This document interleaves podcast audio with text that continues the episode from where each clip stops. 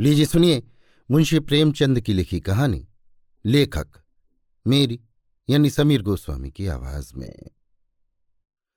प्रातःकाल महाशय प्रवीण ने बीस दफ़ा उबाली हुई चाय का प्याला तैयार किया और बिना शक्कर और दूध के पी गए।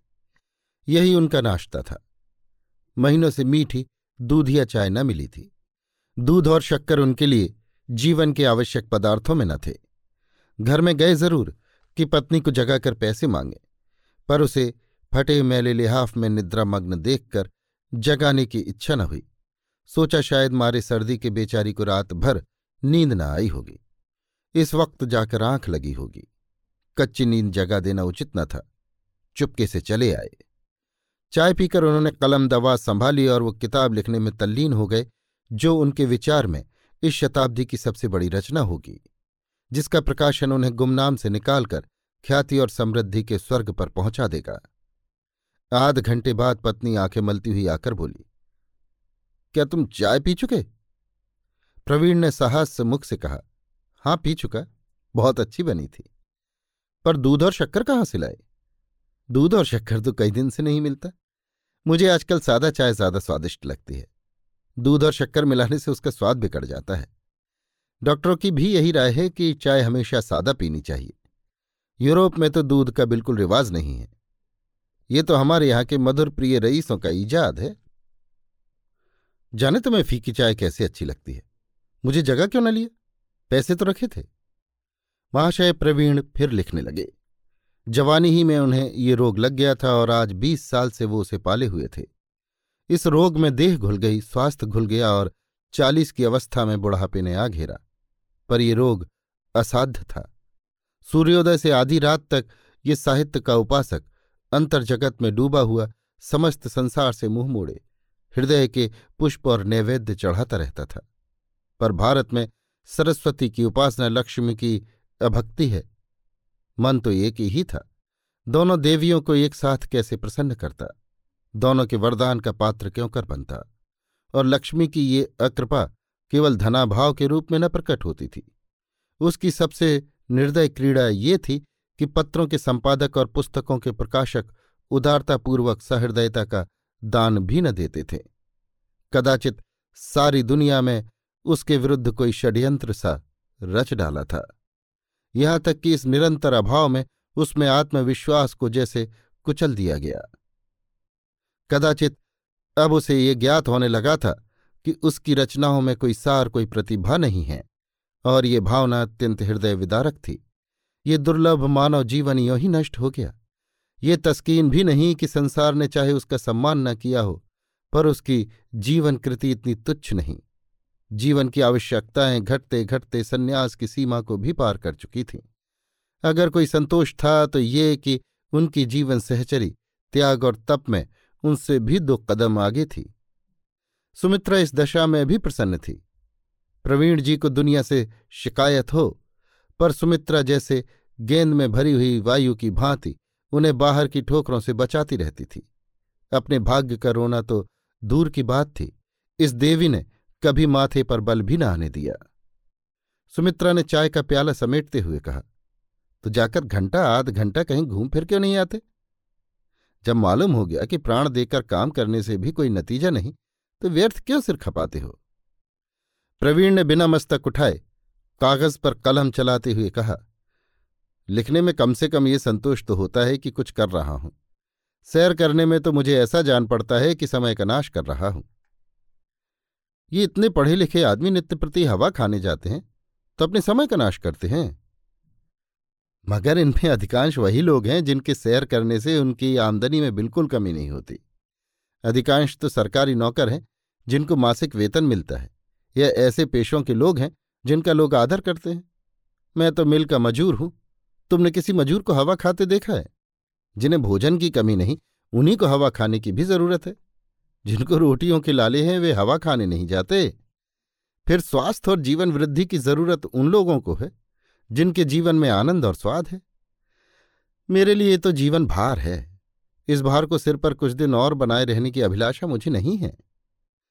सुमित्रा निराशा में डूबे हुए शब्द सुनकर आँखों में आँसू भरे अंदर चली गई। उसका दिल कहता था, इस तपस्वी की कीर्ति कुमुदी एक दिन अवश्य फैलेगी, चाहे लक्ष्मी क्या कृपा बनी रहे। किंतु प्रवीण महोदय अब निराशा की उस सीमा तक पहुँच चुके थे, जहाँ से प्रतिकूल दिशा में उदय होने वाली आशा में उषा की लाली भी नहीं दिखाई देती थी। एक रईस के यहाँ कोई उत्सव है? उसने महाशय प्रवीण को भी निमंत्रित किया है। आज उनका मन आनंद के घोड़े पर बैठा हुआ नाच रहा है। सारे दिन वो इसी कल्पना में मग्न रहे। राजा साहब किन शब्दों में उनका स्वागत करेंगे और वो किन शब्दों में उनको धन्यवाद देंगे? किन प्रसंगों पर वार्तालाप होगा? और वहाँ किन महानुभावों से उनका परिचय होगा? सारे दिन वो इन्हीं कल्पनाओं का आनंद उठाते रहे। इस अवसर के लिए उन्होंने एक कविता भी रची, जिसमें उन्होंने जीवन की एक उद्यान से तुलना की थी। अपनी सारी धारणाओं की उन्होंने आज उपेक्षा कर दी, क्योंकि रईसों के मनोभावों को वो आघात न पहुँचा सकते थे। दोपहर ही से उन्होंने तैयारियाँ शुरू की, हजामत बनाई, साबुन से नहाया, सिर में तेल डाला। मुश्किल कपड़ों की थी। मुद्दत गुजरी जब उन्होंने एक अचकन बनवाई थी। उसकी दशा भी उन्हीं की सी दशा जैसी जीर्ण हो चुकी थी। जैसा जरा सी सर्दी या गर्मी से उन्हें जुकाम या सिर दर्द हो जाता था, उसी तरह वो अचकन भी नाजुक मिजाज थी। उसे निकाला और झाड़ पहुँच कर रखा। सुमित्रा ने कहा, तुमने व्यर्थ ही ये निमंत्रण स्वीकार किया। लिख देते मेरी तबीयत अच्छी नहीं है। इन फटे हालों जाना तो और भी बुरा है। प्रवीण ने दार्शनिक गंभीरता से कहा, जिन्हें ईश्वर ने हृदय और परख दी है, वे आदमियों की पोशाक नहीं देखते। उनके गुण और चरित्र देखते हैं। आखिर कुछ बात तो है कि राजा साहब ने मुझे निमंत्रित किया। मैं कोई ओहदेदार नहीं, जमींदार नहीं। जागीरदार नहीं, ठेकेदार नहीं, केवल एक साधारण लेखक हूँ। लेखक का मूल उसकी रचनाएँ होती हैं। इस एतबार से मुझे किसी भी लेखक से लज्जित होने का कारण नहीं है। सुमित्रा उनकी सरलता पर दया करके बोली, तुम कल्पनाओं के संसार में रहते रहते प्रत्यक्ष संसार से अलग हो गए हो। मैं कहती हूँ, राजा साहब के यहाँ लोगों की निगाह सबसे ज़्यादा कपड़ों पर ही पड़ेगी। सरलता ज़रूर अच्छी चीज़ है, पर इसका अर्थ ये तो नहीं कि आदमी फूहड़ बन जाए। प्रवीण को इस कथन में कुछ सार जान पड़ा। विद्वज्जनों की भांति उन्हें भी अपनी भूलों को स्वीकार करने में कुछ विलंब न होता था। बोले, मैं समझता हूँ दीपक जल जाने के बाद जाऊँ। मैं तो कहती हूँ, जाओ ही क्यों? अब तुम्हें कैसे समझाऊं? प्रत्येक प्राणी के मन में आदर और सम्मान की एक शुदा होती है। तुम पूछोगी, ये शुदा क्यों होती है? इसलिए कि ये हमारे आत्मविश्वास की एक मंजिल है। हम उस महान सत्ता के सूक्ष्मांश हैं, जो समस्त ब्रह्मांड में व्याप्त है। अंश में पूर्ण के गुणों का होना लाजमी है। इसलिए कीर्ति और सम्मान, आत्मोन्नति और ज्ञान की ओर हमारी स्वाभाविक रुचि है। मैं इस लालसा को बुरा नहीं समझता। सुमित्रा ने गला छुड़ाने के लिए कहा अच्छा भाई, जाओ, मैं तुमसे बहस नहीं करती। लेकिन कल के लिए कोई व्यवस्था करते आना। क्योंकि मेरे पास केवल एक आना और रह गया है। जिनसे उधार मिल सकता था, उनसे ले चुकी और जिससे लिया, उसे देने की नौबत नहीं आई। मुझे तो और अब कोई उपाय नहीं सूझता। प्रवीण ने एक क्षण के बाद कहा, दो पत्रिकाओं से मेरे लेखों के रुपए आने वाले हैं। शायद कल तक आ जाएँ। और अगर कल उपवास ही करना पड़े तो क्या चिंता? हमारा धर्म है काम करना। हम काम करते हैं और तन मन से करते हैं। अगर इस पर भी हमें फाका करना पड़े तो मेरा दोष नहीं। मर ही तो जाऊँगा। हमारे जैसे लाखों आदमी रोज मरते हैं। संसार का काम ज्यो का त्यों चलता रहता है। फिर इसका क्या गम कि हम भूखों मर जाएँगे? मौत डरने की वस्तु नहीं। मैं तो कबीर पंथियों का कायल हूँ, जो अर्थी को गाते बजाते ले जाते हैं। मैं इससे नहीं डरता। तुम ही कहो, मैं जो कुछ करता हूँ, इससे अधिक और कुछ मेरी शक्ति के बाहर है या नहीं? सारी दुनिया मीठी नींद सूती रहती है और मैं कलम लिए बैठा रहता हूँ। लोग हँसी दिल लगी आमोद प्रमोद करते रहते हैं। मेरे लिए वो सब हराम है। यहाँ तक कि महीनों से हंसने की नौबत नहीं आई। होली के दिन भी मैंने तातील नहीं मनाई। बीमार भी होता हूँ तो लिखने की फ़िक्र सिर पर सवार रहती है। सोचो तुम बीमार थी और मैं वैद्य के यहाँ जाने के लिए समय न पाता था। अगर दुनिया नहीं कदर करती, ना करे। इसमें दुनिया का ही नुकसान है, मेरी कोई हानि नहीं। दीपक का काम है जलना, उसका प्रकाश फैलता है या उसके सामने कोई ओट है, उसे इससे प्रयोजन नहीं। मेरा भी ऐसा कौन मित्र, परिचित या संबंधी है, जिसका मैं आभारी नहीं। यहाँ तक कि अब घर से निकलते शर्म आती है। संतोष इतना ही है कि लोग मुझे बदनीयत नहीं समझते। वे मेरी कुछ अधिक मदद ना कर सके, पर उन्हें मुझसे सहानुभूति अवश्य है। मेरी खुशी के लिए इतना काफ़ी है कि आज वो अवसर तो आया कि एक रईस ने मेरा सम्मान किया। फिर सहसा उन पर एक नशा सा छा गया। गर्व से बोले, नहीं, मैं अब रात को न जाऊँगा। मेरी गरीबी अब रसवाई की हद तक पहुँच चुकी है। उस पर पर्दा डालना व्यर्थ है। मैं इसी वक्त जाऊँगा, जिसे रईस और राजे आमंत्रित करें। वो कोई ऐसा वैसा आदमी नहीं हो सकता। राजा साहब साधारण रईस नहीं है। वो इस नगर के ही नहीं, भारत के विख्यात रईसों में है। अगर अब भी मुझे कोई नीचा समझे तो वो खुद नीचा है। संध्या का समय है। प्रवीण जी अपनी फटी पुरानी अचकन और सड़े हुए जूते और बेढंगी सी टोपी पहने घर से निकले। खामो खां बांगड़ू चक्के से मालूम होते थे। डील डॉल और चेहरे मोहरे के आदमी होते तो इस ठाठ में भी एक शान होती। स्थूलता स्वयं रोप डालने वाली वस्तु है, पर साहित्य सेवा और स्थूलता में विरोध है। अगर कोई साहित्य सेवी मोटा, ताज़ा, डबल आदमी है तो समझ लो उसमें माधुर्य नहीं, लोच नहीं, हृदय नहीं। दीपक का काम है जलना। दीपक वही लबालब भरा होगा जो जला न हो। फिर भी आप अकड़े जाते हैं। एक एक अंग से गर्व टपक रहा है। यों घर से निकलकर वो दुकानदारों से आँखें चुराती गलियों से निकल जाते थे। पर आज वो गर्दन उठाए, उनके सामने से जा रहे हैं। आज वो उनके तकाजों का दंदा शिकन जवाब देने को तैयार थे। पर संध्या का समय है, हर एक दुकान पर ग्राहक बैठे हुए हैं। कोई उनकी तरफ़ नहीं देखता। जिस रकम को वो अपनी हीन अवस्था में दुर्विचार समझते थे, वो दुकानदारों की निगाह में इतनी जोखिम न थी कि एक जाने पहचाने आदमी को सरे बाज़ार टोकते। विशेषकर जब वो आज किसी से मिलने जाते हुए मालूम होते थे। प्रवीण ने एक बार सरे बाज़ार का चक्कर लगाया, पर जीना भरा तब दूसरा चक्कर लगाया, पर वो भी निष्फल। तब वो खुद हाफिज समद की दुकान पर जाकर खड़े हो गए। हाफिज जी बिसाते का कारोबार करते थे। बहुत दिन हुए प्रवीण इस दुकान से एक छतरी ले गए थे और अभी तक दाम न चुका सके थे। प्रवीण को देख कर बोले, महाशय जी, अभी तक छतरी के दाम नहीं मिले। ऐसे सौ पचास ग्राहक मिल जाए तो दिवाला ही हो जाए। अब तो बहुत दिन हुए। प्रवीण की बाछें खिल गईं। दिली मुराद पूरी हुई। बोले मैं भूला नहीं हूँ, हाफिज जी। इन दिनों काम इतना ज़्यादा था कि घर से निकलना मुश्किल था। रुपए तो नहीं हाथ आते, पर आपकी दुआ से कदर शिनासों की कमी नहीं। दो चार आदमी घेरे ही रहते इस वक्त भी राजा साहब, अजी वही जो नुक्कड़ वाले बंगले में रहते हैं। उन्हीं के यहाँ जा रहा हूँ। दावत है।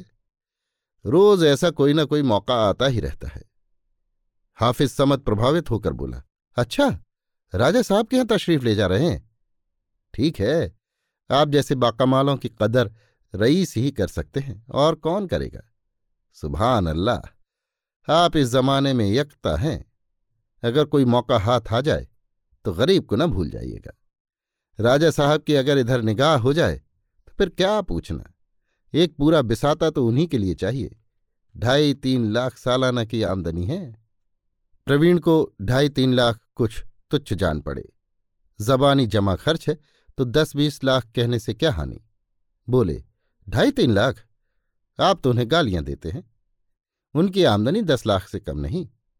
एक साहब का अंदाज तो बीस लाख का है। इलाका है, मकानात हैं, दुकानें हैं, ठीका है, अमानती रुपए हैं, और फिर सबसे बड़ी सरकार बहादुर की निगाह है। हाफिज ने बड़ी नम्रता से कहा, ये दुकान आपकी है जनाब। बस इतनी ही अरज है। अरे मुरादी जरा दो पैसे के अच्छे से पान बना ला आपके लिए। आइए दो मिनट बैठिए। कोई चीज़ पसंद हो तो दिखाऊँ। आपसे तो घर का वास्ता है। प्रवीण ने पान खाते हुए कहा, इस वक्त तो मुहाफ कीजिए, वहाँ देर होगी, फिर कभी हाजिर हूँगा। यहाँ से उठकर वो एक कपड़े वाले की दुकान के सामने रुके। मनोहर दास नाम था। इन्हें खड़े देखकर आँखें उठाईं। बेचारा इनके नाम को रो बैठा था। समझ लिया, शायद इस शहर में है ही नहीं। समझा रुपए देने आए हैं। बोले, भाई प्रवीण जी, आपने तो बहुत दिनों दर्शन ही नहीं दिए। रुक्का कई बार भेजा, मगर प्यादों को आपके घर का पता ही न मिला। मुनीम जी, जरा देखो तो आपके नाम क्या है? प्रवीण के प्राण तकाजों से सूख जाते थे, पर आज वो इस तरह खड़े थे, मानो उन्होंने कवच धारण कर लिया है, जिस पर किसी अस्त्र का आघात नहीं हो सकता। बोले जरा इन राजा साहब के यहाँ से लौटाऊं तो निश्चिंत होकर बैठूं। इस समय जल्दी में हूँ। राजा साहब पर मनोहरदास के कई हज़ार रुपये आते थे। फिर भी उनका दामन न छोड़ता था। एक के तीन वसूल करता। उसने प्रवीण जी को ऊँची श्रेणी में रखा, जिनका पेशा रईसों को लूटना है। बोला, पान तो खाते जाइए महाशय। राजा साहब एक दिन के हैं हम तो बारहों मास के हैं। भाई साहब, कुछ कपड़े दरकार हों तो ले जाइए। अब तो होली आ रही है।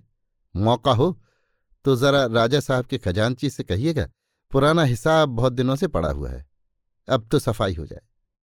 हम सब ऐसा कौन सा नफा लेते हैं कि दो दो साल हिसाब ही ना हो? प्रवीण ने कहा, इस समय तो पानवान रहने दो भाई, देर हो जाएगी। जब उन्हें मुझसे मिलने का इतना शौक है और मेरा इतना सम्मान करते हैं तो अपना भी धर्म है कि उनको मेरे कारण कष्ट ना हो। हम तो गुण ग्राहक चाहते हैं दौलत के भूखे नहीं। कोई अपना सम्मान करे तो उसकी गुलामी करे।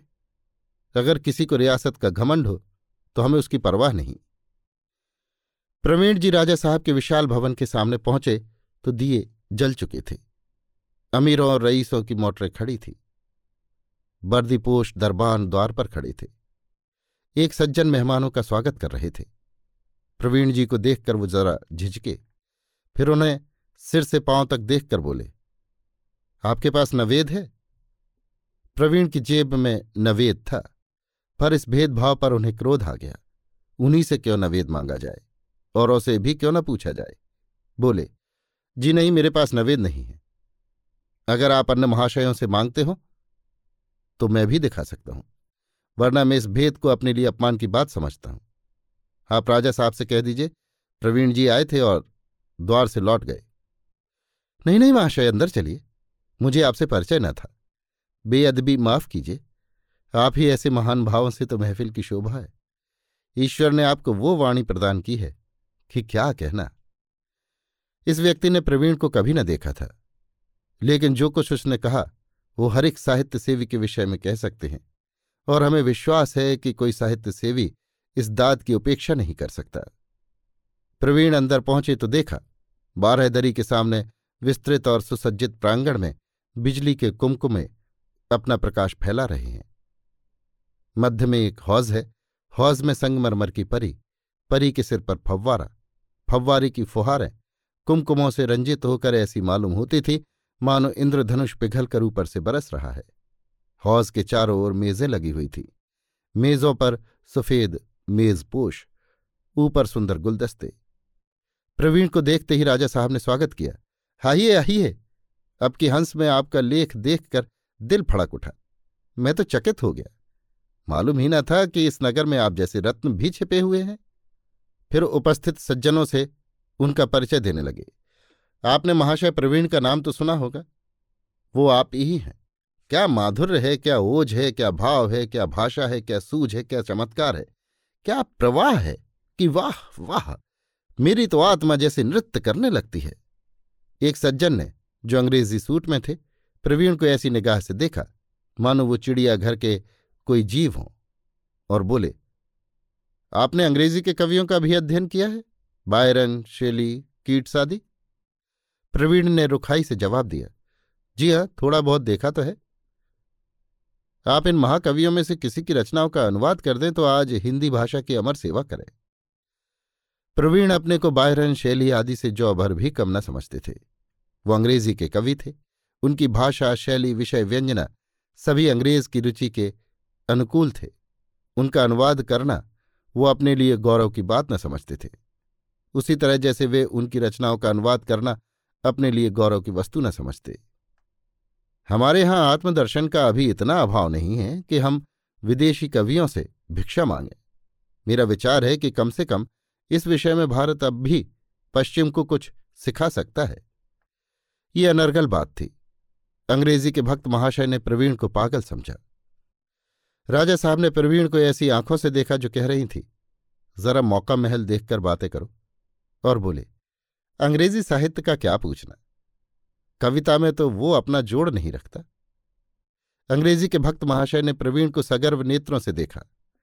हमारे कवियों ने अभी तक कविता का अर्थ ही नहीं समझा। अभी तक वियोग और नक्शिख को कविता का आधार बनाए हुए हैं। प्रवीण ने ईंट का जवाब पत्थर से दिया। मेरा विचार है कि आपने वर्तमान कवियों का अध्ययन नहीं किया। या किया तो उतरी आँखों से। राजा साहब ने अब प्रवीण की जबान बंद कर देने का निश्चय किया। आप मिस्टर परांजपे हैं, प्रवीण जी। आपके लेख अंग्रेज़ी पत्रों में छपते हैं और बड़े आदर की दृष्टि से देखे जाते हैं। उसका आशय ये था कि अब आप न बहकिए। प्रवीण समझ गए। परांजबे के सामने उन्हें नीचा देखना पड़ा। विदेशी वेशभूषा और भाषा का ये भक्त जातिद्रोही होकर भी इतना सम्मान पाए, ये उनके लिए असह था। पर क्या करते? उसी भेष के एक दूसरे सज्जन आए। राजा साहब ने तपाक से उनका अभिवादन किया। आइए डॉक्टर चड्ढा, कैसे मिजाज हैं? डॉक्टर साहब ने राजा साहब से हाथ में लाया और फिर प्रवीण की ओर जिज्ञासा भरी आँखों से देखकर पूछा, आपकी तारीफ़? राजा साहब ने प्रवीण का परिचय दिया। आप महाशय प्रवीण हैं। आप भाषा के अच्छे कवि और लेखक हैं। डॉक्टर साहब ने खास अंदाज से कहा अच्छा आप कवि हैं। और बिना कुछ पूछे आगे बढ़ गए। फिर उसी भेष में एक और महाशय पधारे। ये नामी बैरिस्टर थे। राजा साहब ने उनसे भी प्रवीण का परिचय कराया। उन्होंने भी उसी अंदाज में कहा अच्छा आप कवि हैं। और आगे बढ़ गए। यही अभिनय कई बार हुआ, और हर बार प्रवीण को यही दाद मिली अच्छा आप कवि हैं। ये वाक्य हर बार प्रवीण के हृदय पर एक नया आघात पहुंचाता था। उसके नीचे जो भाव था, उसे प्रवीण खूब समझते थे। उसका सीधा सादा आशय ये था कि तुम अपने ख्याली पुलाव पकाते हो, पकाओ। यहाँ तुम्हारा क्या प्रयोजन? तुम्हारा इतना साहस कि तुम इस सभ्य समाज में बेधड़क आओ। प्रवीण मन ही मन अपने ऊपर झुंझला रहे थे। निमंत्रण पाकर उन्होंने अपने को धन्य माना था। पर यहाँ आकर उनका जितना अपमान हो रहा था, उसके देखते तो वो संतोष की कुटिया स्वर्ग थी। उन्होंने अपने मन को धिक्कारा, तुम जैसे सम्मान के लोभियों का ये दंड है। अब तो आँखें खुली, तुम कितने सम्मान के पात्र हो। तुम इस स्वार्थमय संसार में किसी के काम नहीं आ सकते। वकील बैरिस्टर तुम्हारा सम्मान क्यों करें? तुम उनके मुवक्किल नहीं हो सकते। न उन्हें तुम्हारे द्वारा कोई मुकदमा पाने की आशा है। डॉक्टर या हकीम तुम्हारा सम्मान क्यों करें? उन्हें तुम्हारे घर बिना फ़ीस आने की इच्छा नहीं। तुम लिखने के लिए बने हो, लिखे जाओ। बस, और संसार में तुम्हारा कोई प्रयोजन नहीं। सहसा लोगों में हलचल पड़ गई। आज के प्रधान अतिथि का आगमन हुआ। ये महाशय हाईकोर्ट के जज नियुक्त हुए थे। इसी उपलक्ष्य में ये जलसा हो रहा था। राजा साहब ने लपक कर जल्द हाथ मिलाया और आकर प्रवीण जी से बोले, आप अपनी कविता तो लिखी लाए होंगे? प्रवीण ने कहा मैंने कोई कविता नहीं लिखी। सच? तब तो आपने गजब ही कर दिया। अरे भले आदमी, अब से कोई अच्छी चीज़ लिख डालो। दो ही चार पंक्तियाँ हो जाए। बस, ऐसे अवसर पर एक कविता का पढ़ा जाना लाजमी है। मैं इतनी जल्दी कोई चीज़ नहीं लिख सकता। मैंने व्यर्थ ही इतने आदमियों से आपका परिचय कराया। बिल्कुल व्यर्थ।